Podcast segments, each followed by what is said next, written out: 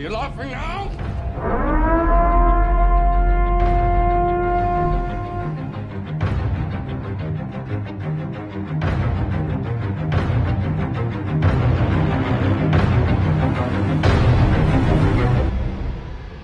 Well, all right. Welcome to episode number two of Embrace the Suck, the official licensed sanctioned low calorie podcast of APG. I'm your host, Bill Hart, coming to you almost live from the local liquor store where booze sales are up a reported 55%. 55%. I'm going to guess that's got at least a little bit to do with the current unpleasantness. I'm going to be straight with you. Um, I'm not completely down in the mouth about this entire shut in situation because uh, a few weeks ago I was supposed to take a flight somewhere. So I got a hold of one of these really cool, one of these really cool masks like you use for carpentry. I don't even know what the what the nomenclature is. What's the naval stock number for this good looking mask? But it's one of these Darth Vader Bane looking masks.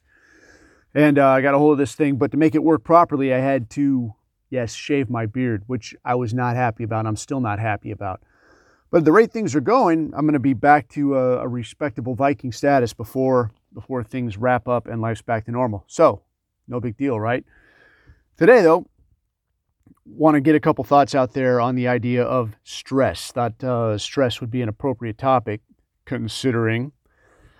But stress is something that we talk about with clients once in a while because a lot of our clients are our, high stress clients in high stress situations. So when we talk about stress, the easiest way I can describe it describe it is just to say that stress is when demands exceed resources. Right? You got you got 10 bucks in your account and your bar tab is 15 you've got 500 bucks in your account and your rent is a thousand right? You've got two meetings scheduled and you can't be at both of them whenever demands exceed resources. And this kind of comes in two flavors according to the lab coach. You've got the acute version which is the all of a sudden right now walk around a corner and there's a guy working on your car door. Or there's the chronic version and this is probably one that almost all of us suffer from and you don't really see it coming. But a lot of it is it's almost worse. So uh, your physiological stress response, this is characterized generally by a by a cortisol release, by a by adrenaline release, if you will.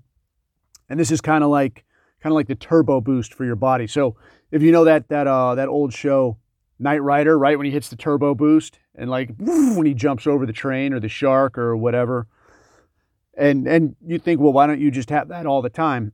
Well, the reason for that is because it's really hard on your body. You know, like being ready to to fight or flight, as the saying goes. It's really hard on your body, hard on your mind, and it's you know just like it would be hard on your car. Also recognize a heightened state of vigilance where you're walking around keyed up all the time. And you may notice this with yourself, like getting short with your friends, getting short with your family, especially now, you know, when demands are high and, and money is short, right? You also might recognize uh, sleep difficulty where you're laying in bed ruminating, as the lab coach say, about what I could have said or what I should have done, or well, I'll tell you what I'm going to do tomorrow when I get in there and I get a chance. You're, you're losing sleep when you're doing this. You can't go to sleep because your mind's going a thousand miles an hour, right? This is another sign of this. We almost think it's just this is just normal, but this is another sign that you're you're dealing with a lot of stress. And then one of the one of the last ones that I just read a study on, and this is uh, you become unable to focus on long-term effects, second and third order effects. You know, uh, future planning, what's going on down the road, and you become immediately focused on right here, right now. I've got to get mine right this minute.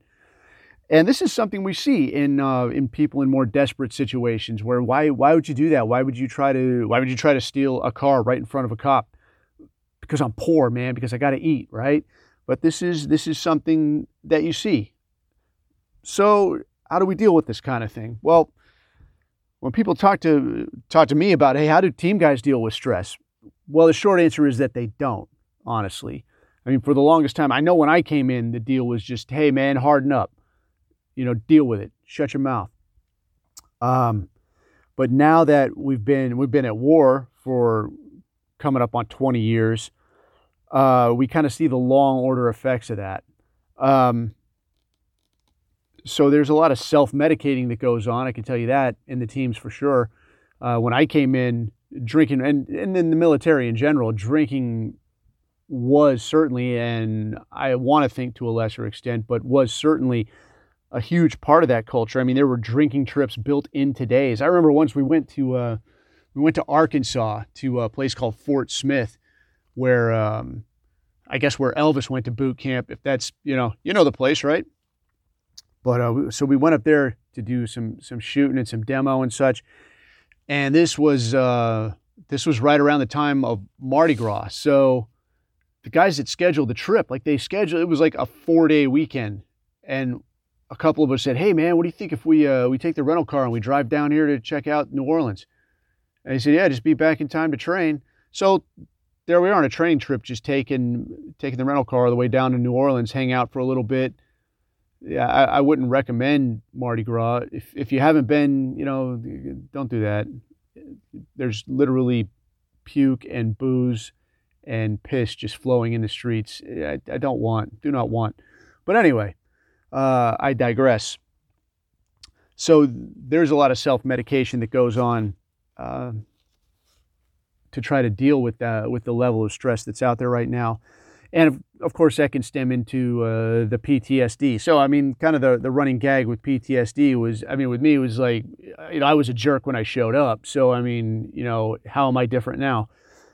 But PTSD really one of the key things, uh, a couple of the key things there is one is that hypervigilance. And you do see this with guys, and I certainly saw it with myself, that you're walking around keyed up all the time. Like you walk by some old woman on the street and you're like, Am I gonna have to tune this broad up or what? You know, and it's not a way to go around. It's not a way to do things. So at least recognizing that is is one step forward and then learning to rein it in you know to deal with that but the, the key step there is recognizing that like hey my my thought process right now is not quite not quite normal, right? This is not conducive to uh, to an agreeable society. And then uh, and the invasive thoughts, where you just can't stop thinking about whatever it is. I got this on my mind. I got that on my mind. You know, especially now where um, where a lot of people are are short on cash and long on obligations. It's easy to sit there counting nickels, going, "Okay, man, if I can, if I live on Cheerios for the next three months. I should be good. But in those situations, you know, it's like get it written out, get it planned out, and then recognize that you're that you're doing this.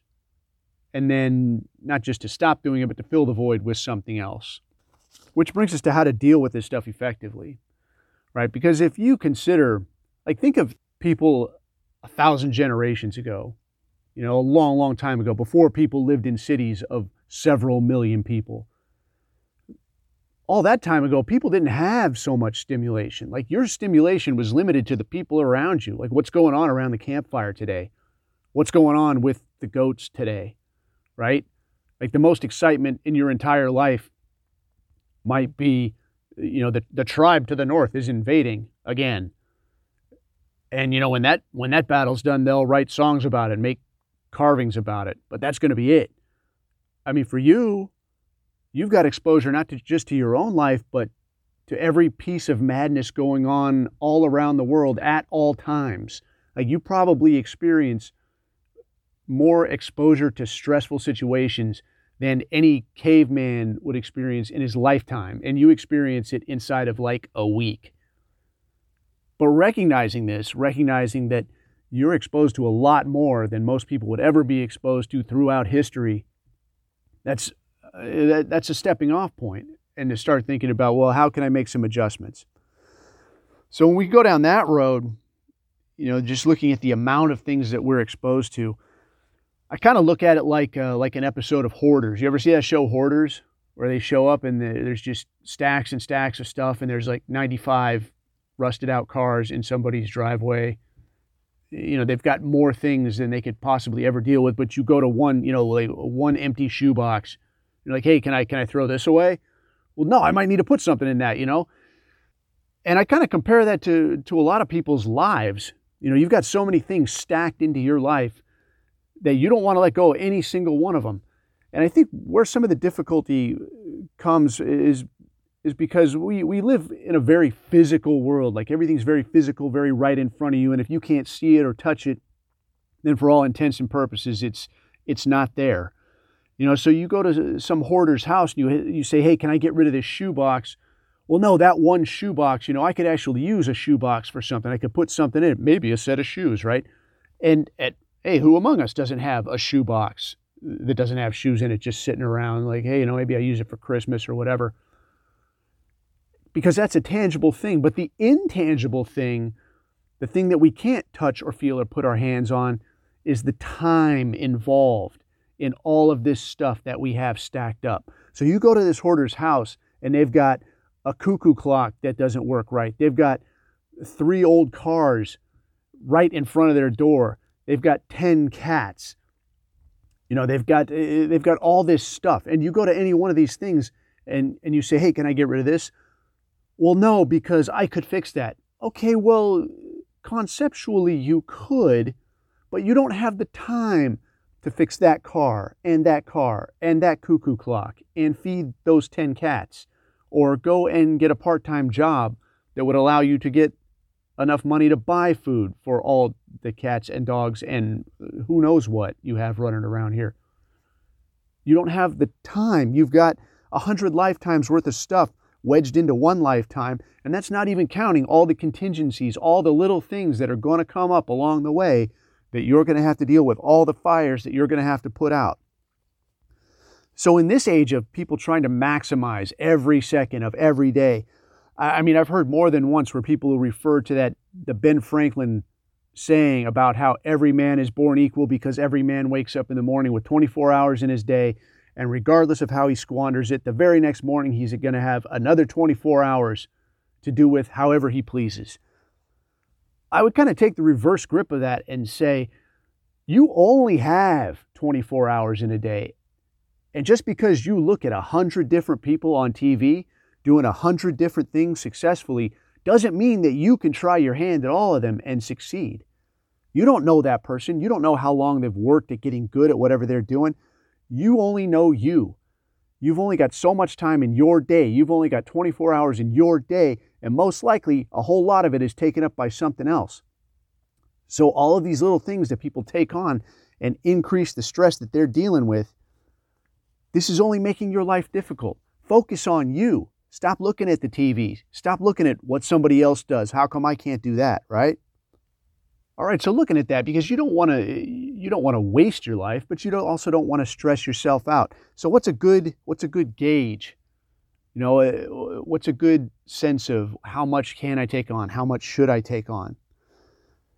Well, Marcus Aurelius uh, Roman emperor from, I don't remember what the years were, 600 something to some something else. Somebody in a lab coat, look that up quick.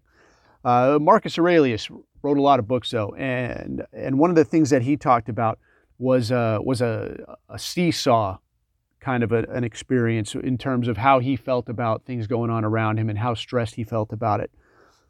So the way that he talked about it was when he feels the stress in his life elevated over something, when he feels his anxiety, his worry elevated over, over something, when he looks at the other side of that, at the other end of the seesaw, he notices that it's because he has no control. He has no control over the situation. But when the control he feels over the situation is up, then the anxiety and the stress he feels on the other side of the teeter totter is down.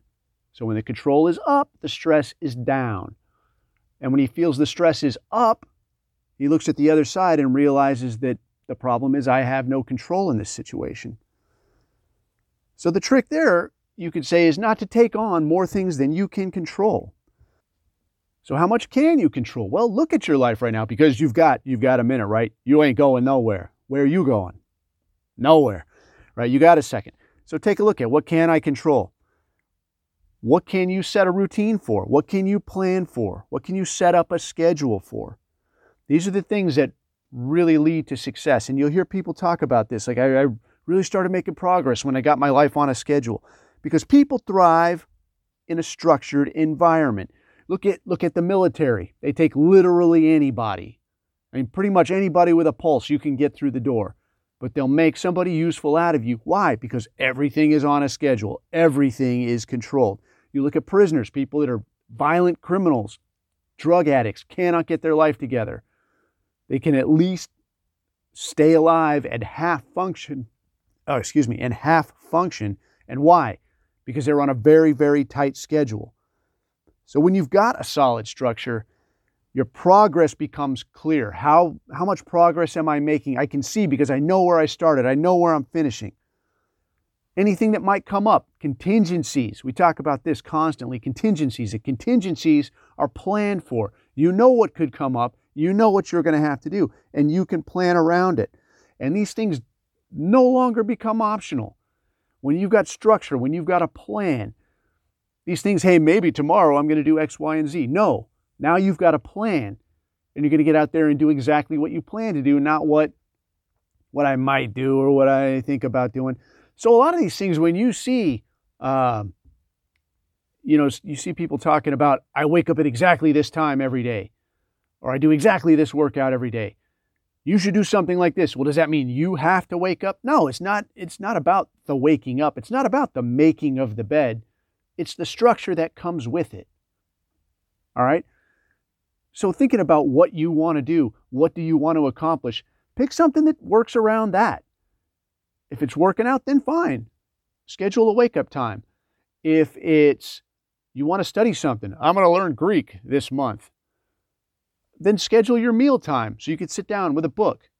So, in terms of standing up your own schedule and developing a program to get you where you want to go, we'll delve into that, that discipline topic the next time around. For now, though, we'll go ahead and wrap it up there. If you get a chance, take a look at our website, www.apg.team. If you've got something you'd like to hear about or a question you want to ask, you can email us at info at apg.team. And until next time, as the sun sets slowly in the east, we'll leave you with the words of Napoleon, who said, I don't have to see the whole staircase, I just have to see the next step.